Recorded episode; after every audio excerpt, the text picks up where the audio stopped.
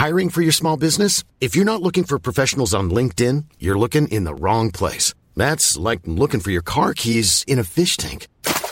LinkedIn helps you hire professionals you can't find anywhere else, even those who aren't actively searching for a new job but might be open to the perfect role. In a given month, over 70% of LinkedIn users don't even visit other leading job sites. So start looking in the right place. With LinkedIn, you can hire professionals like a professional. Post your free job on linkedin.com slash people today. Hi, I'm Daniel, founder of Pretty Litter. Did you know cats tend to hide symptoms of sickness and pain? I learned this the hard way after losing my cat, Gingy. So I created Pretty Litter, a health monitoring litter that helps detect early signs of illness by changing colors, saving you money and potentially your cat's life. Pretty Litter is veterinarian developed, and it's the easiest way to keep tabs on your fur baby's health right at home. Go to prettylitter.com and use code ACAST for 20% off your first order and a free cat toy. Terms and conditions apply. See site for details. Hey there, it's Michele Norris. I'm host of a podcast called Your Mama's Kitchen. When I travel, I'm usually looking for a way to find a taste of home when I'm not at home. And one of the things I love to do when I am at home is entertain. And Airbnb allows me to do that. When I was in California recently, I rented a house that had a great kitchen. And when we were sitting around the table, we're all thinking, we're in someone else's house. Someone could be in all of our homes as well. If you have a home, but you're not always at home, you have an Airbnb. Your home might be worth more than you think. Find out how much at airbnb.com/slash host. The Get Rich Slow Club podcast is a collaboration between Tash Etschmann from Tash Invest and Ana Kresina from Pearler. The Get Rich Slow Club acknowledges the traditional custodians of the land we record on. From coast to coast, across land, waters, and communities, we pay our respects to elders past, present, and emerging. Any advice is general and does not consider your financial situation, needs, or objectives, so consider whether it's appropriate for you.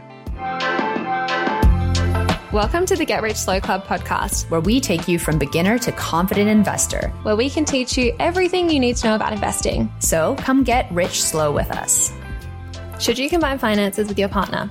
Some research says yes, but there's lots of other factors to consider. In today's episode, we're going to cover some of the most popular methods of splitting finances with a partner, but these can also be applied to other relationships in your life, like with your friends, family, and roommates.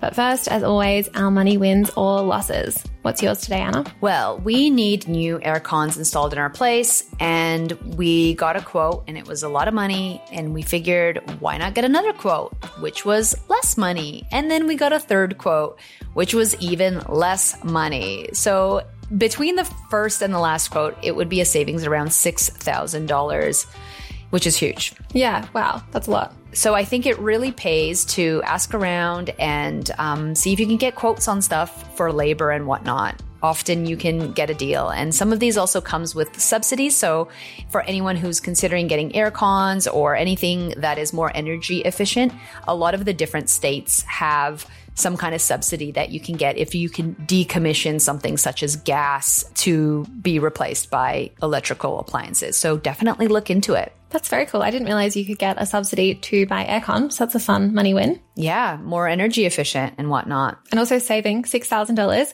It's a really hard one with trades, I guess, because there's no fixed price for things. If you don't know someone who knows, it's really hard to know what you should be paying for stuff. And sometimes you worry, right? Like, should I pay more? They're probably better, but that's not always the case. It's really, uh, for each of these, they had really great recommendations online. One of them was, um, suggested by our neighbor, which was the most expensive one. So again, you're, you're wondering, are you getting mates rates or is it, you don't know. You don't, you don't know the situation. So it's just worth getting a couple different quotes. Have you decided? Are you going to go with the cheaper one? Well, I think uh, my partner met with all of them and had the best vibe from the cheapest one as well. And then there's a couple ways that you can get money back depending on the aircon. So there, there's a lot of considerations, but it does seem like we might go with the cheapest one um, for savings and also just vibes and Just all- vibes. all the- all- just vibes, all the things.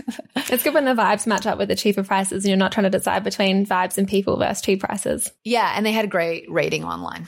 Oh, awesome. It's a win all around. Yeah, what's yours? Um, I bought 50 Pilates classes because they were on special for Halloween. So they had 31% off their class packs. So it works out to be around 11 or $12 a reformer class, which is really good.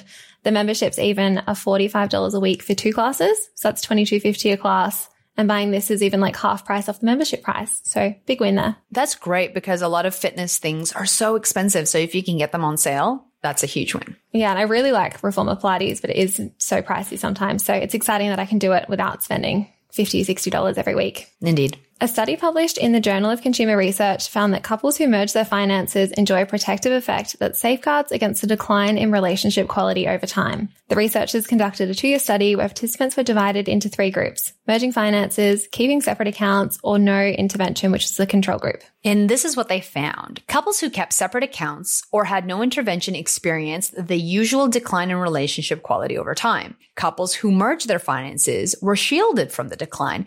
This was mainly due to improved financial harmony among couples with joint accounts, resulting in less conflict with higher satisfaction with money management by both partners. The study offered three potential reasons why merging finances led to a positive relationship outcome. The first one, joint accounts can prompt partners to consider how they justify purchases to each other, leading to reduced conflict and improved financial well-being. Number two is transparency created by opening a joint account can allow partners to better understand each other's priorities and align their financial goals. And thirdly, merging money in a joint account can promote a sense of togetherness and eliminate dynamic of your money versus my money. While this sounds great, there are some safety considerations, and this does not apply in relationships where financial abuse is present. The definition of financial abuse, a deliberate pattern of behaviors in which an individual seeks to control, exploit, or sabotage their partner's ability to acquire, use, and maintain financial resources. This can look like not contributing to household expenses, withholding or controlling income, making one person liable for joint debt, not contributing to needs of their dependents, or preventing someone from working. And for more information, you can call 1-800-RESPECT. So when should you consider splitting your finances? There's no wrong time to talk about money in relationships. Bonus points if it's on the first date. Some of the times that you may consider it though is if you're in a stable, committed, long-term relationship. If you're moving in together, this usually triggers conversations around shared household expenses or other things. If you have children or if you're getting engaged or married. And I know you've had two kids now. How has splitting your finances changed? It's changed a lot over our relationship. I think in the beginning we would split expenses when we went out or one time I would pay for dinner and my partner would the other time. We actually had everything completely separate even after our first child. It was only after we purchased a house that we kind of started to merge our finances, especially when it came to expenses, putting things in the offset account. We do still have some separate finances. We both have separate savings accounts, separate investing accounts. And I had a, a property that was all in my name. So there were a couple things that were completely separate, but they've changed over time. And that's just normal. And it'll probably change again in the future. How did you pay for things when you didn't share finances at all? Did you just alternate or did you keep track using something? Yeah, great question. I think in the beginning we would alternate when we went out and then we started living together and we had joint account that was for expenses. So we knew what the expenses were of, you know, rent and utilities and we would put the same amount in every time, but we had our savings and our actual account separate. And that evolved as well, I think over time where more of our, you know, more of our finances got interwoven where it's like, oh, I'm buying this membership. Do you want to be on my membership now? All of a sudden that's a joint expense or a thing that we did together over time. And once you have a kid as well, a baby, being like, oh, I bought diapers last time. Can you buy them this time? Yeah. Or try to send me like $12 for the nappies. Well, for the longest time, I had a credit card that I was using for points. And that was what I did. I would go through the credit card every month looking at what my expenses were and what our joint expenses were in order to get the points. We use the card, but then I would be like, Hey, this is your bill for the month. And my partner great. would pay it. points. Yeah. I don't think I've ever really talked about that, but that's totally what I did for the longest time to get a bunch of points or get ahead that way. So, but I, yeah, it was too complex, too, too much laborious time just running the math. So I don't do that anymore. But good for points at the time. Yeah, nonetheless, I mean, I think regardless of how you do it, communication is so important. Mm-hmm. Since communication is so important in any relationship, and money is one of the leading causes of divorce and conflict, it's important to be able to have an open discussion when it comes to income, debt, savings, and financial goals with a partner. Ideally, you want to do this in a non-judgmental way. The goal is to attempt to find a balance between feeling together, but also maintaining your independence. Newer couples are unlikely to merge their finances, but you still need to have ongoing conversations about pros and cons and how things are changing. You've possibly heard that having a regular dedicated financial date is important. Another good option if you're looking to for a starting point is referring to the Barefoot Investor who talks about money dates. I was reading the Gottman Institute's Eight Dates book, so it's about relationships in general. But one of the important dates they highlighted was around finances. And it starts off by going through your family history with money and includes questions such as how well off were your parents and grandparents? What did they do for a living? Did your parents feel comfortable about spending money? Did they save or invest? And then it goes into what enough money actually means to you. And then you talk about it and share together. Now let's talk about common ways to split finances. The most common starting point is to equally split expenses. The idea is to split everything 50-50 regardless of income. It's simple and straightforward, but might not be fair if there's a significant income disparity. An example of when an equal income split might be considered unfair is when there's a big difference in the incomes of two partners. For example, we have partner A who earns $8,000 per month. And let's say partner B earns 4000 per month. If the couple decides to split all of their expenses 50-50, this might seem equal at face value. However, this arrangement may not be equitable given their differing incomes. Let's assume their total monthly expenses, so rent, utilities, groceries, amounts to $3,000. A 50-50 split would mean each partner pays $1,500. For partner A, this means they'll have a monthly saving of $6,500, which is 81%. And for partner B, who is also paying $1,500. Their savings would be $2,500 and their monthly saving percentage would be 62%. In this scenario, partner B is left with significantly less disposable income relative to partner A, potentially leading to financial strain and stress. Hey, it's Ryan Reynolds, and I'm here with Keith, co star of my upcoming film, If, only in theaters, May 17th. Do you want to tell people the big news? All right, I'll do. Sign up now and you'll get unlimited for $15 a month in six months of Paramount Plus Essential Plan on us. Mintmobile.com slash switch. Upfront payment of $45 equivalent to $15 per month. Unlimited over 40 gigabytes per month. Face lower speeds. Videos at 480p. Active Mint customers by 531.24 get six months of Paramount Plus Essential Plan. Auto renews after six months. Offer ends May 31st, 2024. Separate Paramount Plus registration required. Terms and conditions apply if rated PG. Hiring for your small business? If you're not looking for professionals on LinkedIn, you're looking in the wrong place. That's like looking for your car keys in a fish tank. LinkedIn helps you hire professionals you can't find anywhere else, even those who aren't actively searching for a new job but might be open to the perfect role. In a given month, over 70% of LinkedIn users don't even visit other leading job sites. So start looking in the right place. With LinkedIn, you can hire professionals like a professional. Post your free job on linkedin.com slash people today. There are some pros though. This is very equal and simple to calculate for the most part, and it's a good starting point when talking about money or starting to date. Some of the cons, it's not equitable. It can create an imbalance in the financial dynamics of the relationship. It may lead to resentment or a feeling of unfairness, especially over time. And the person with the higher income is able to meet their financial goals a lot quicker. I used to be very set on splitting everything 50-50 until I learned more about equity versus equality. Um, when I used to be the high income earner, I found I would often pay for more things if I wanted to do more, which was only fair because if I could afford them and the other person couldn't, I couldn't expect them to try and sacrifice things to do what I wanted to do. But Ana, you were just telling me about that fun picture of equal versus equitable. Yeah. So the way this, there's a picture, there's an illustration and it says equal is literally if everyone has the exact same height of a stool and they're up against the fence, someone who's really tall is going to have the best view. Someone who's average might just be able to see and someone who's really short is not going to be able to see over the fence. It's equal. They all have exactly the same. They all have the same stool. The fence is the exact same height, but it's not equitable. And so what equitable means is the tall person might not even need a stool or just a stool. The average person or the medium person might need a bigger stool to be able to see. And the short person might need a really tall stool to stand on to see over the fence.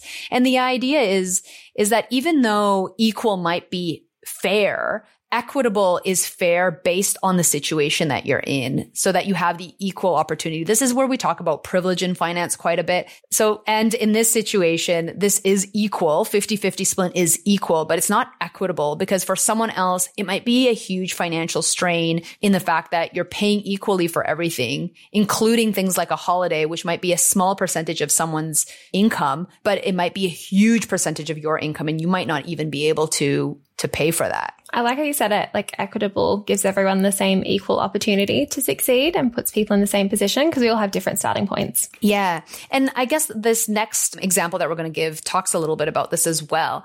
This one is based on percentages. This involves splitting expenses based on a percentage of your income. Therefore, if one partner earns more, they pay a higher percentage of the bills. This option is more equitable, although it's not equal. It can help both parties save, invest, and pay debt and spend equitably regardless of their income. Lower earners pay a lower percentage of the expenses, but equal percentage of their income in relation to the other person. This is calculated by taking the overall income and then calculating each person's income as a percentage of the total.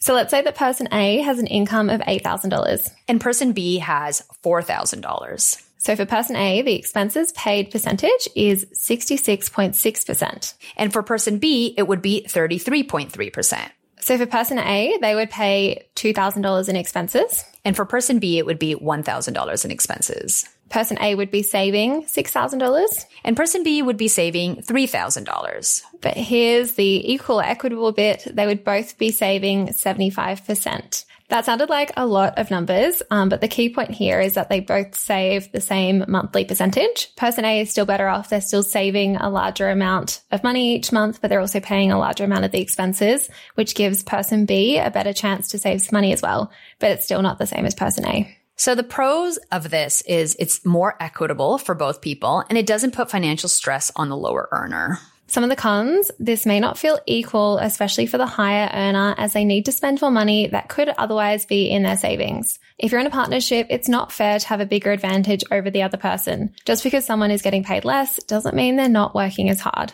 Unfortunately, our society values some occupations more than others in terms of financial compensation, and this usually disproportionately affects women.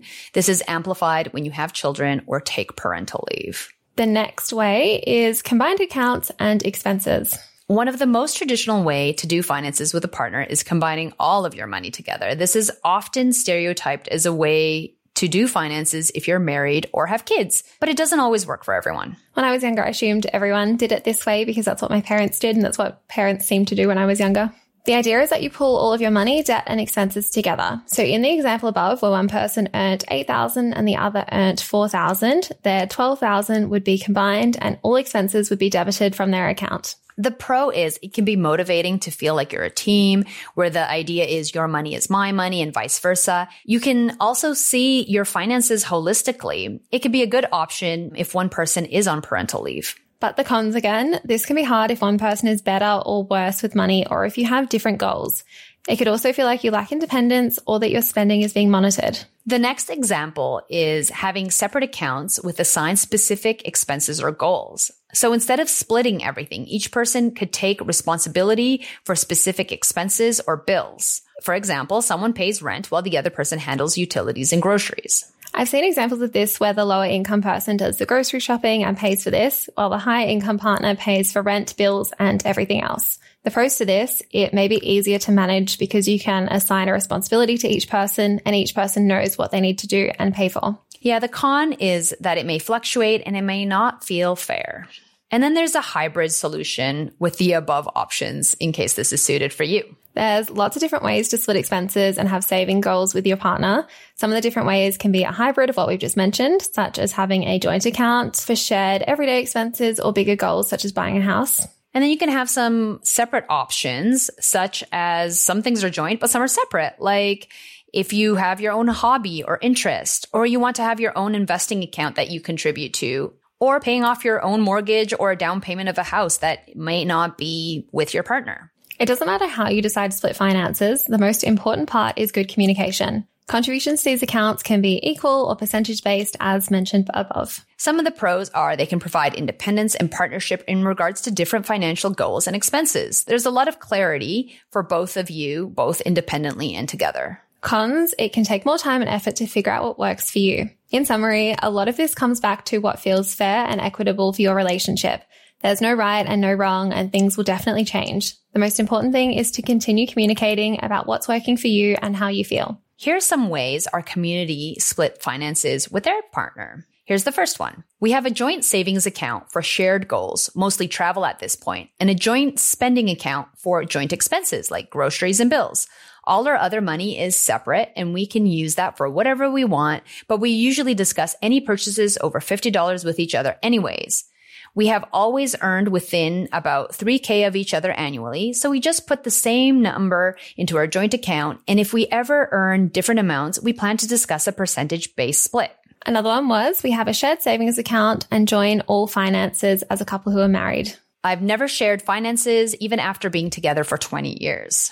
All our money is combined. It doesn't matter that we are on entirely different pays. Each contributes a set amount into a shared account for combined or most expenses. The rest is separate for our savings. We go 50 50 in our two up account. Split based on income, one joint bills, one for joint savings, and individual splurge account, emergency, and investment accounts. Semi ratio based off income as well as want based a percentage of income. If someone makes 60% of household, they pay 60% of bills.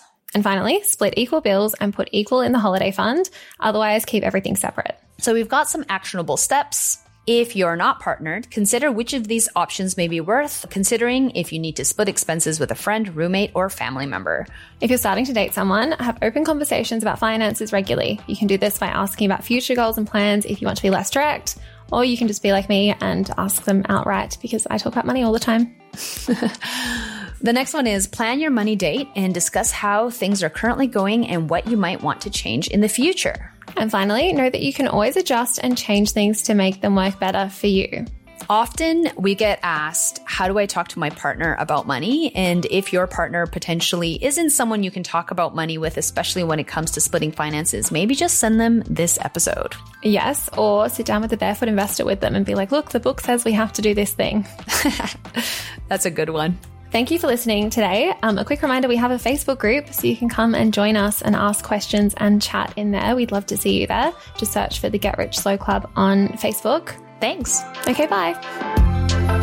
Thanks so much for joining us. If you found this episode helpful, please rate us five stars, write a review, or share with a friend. If you're new to investing, make sure to listen to our first 10 episodes. Follow us at Get Rich Slow Club or Tash at Tash Invest or me at Ana Kresina.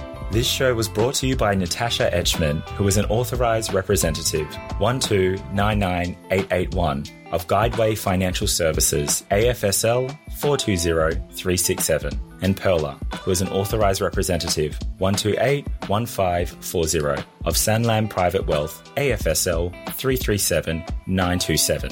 Knowledge is power, especially when it comes to investing. So make sure you check out our financial services guides and read the product disclosure statement and target market determination for any investments you're considering. See our show notes for more info.